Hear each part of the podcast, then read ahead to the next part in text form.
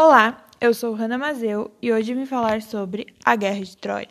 A guerra se deu entre os anos 1300 a 1200 a.C. Durou cerca de 10 anos. O motivo? O sequestro ou fuga da rainha Helena de Esparta. Ela teria fugido com o príncipe de Troia, Paris, que seria seu amante. O seu marido, rei Menelau, ordenou um cerco a Troia em busca da rainha.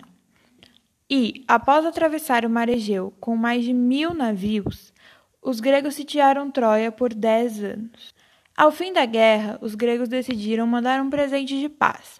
Construíram um cavalo e deram aos troianos. No entanto, dentro do cavalo estava toda a elite dos soldados gregos.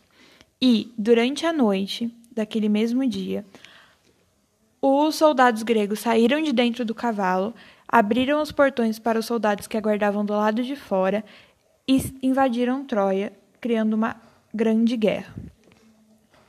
A rainha foi recuperada, voltou a Esparta, porém seu marido a exilou, já que ela tinha causado muitos conflitos dentro da Grécia. É, existem outras lendas que misturam os deuses junto com essa história e tal, mas nada confirmado. E é isso, espero que tenha gostado. Até a próxima. Tchau, tchau.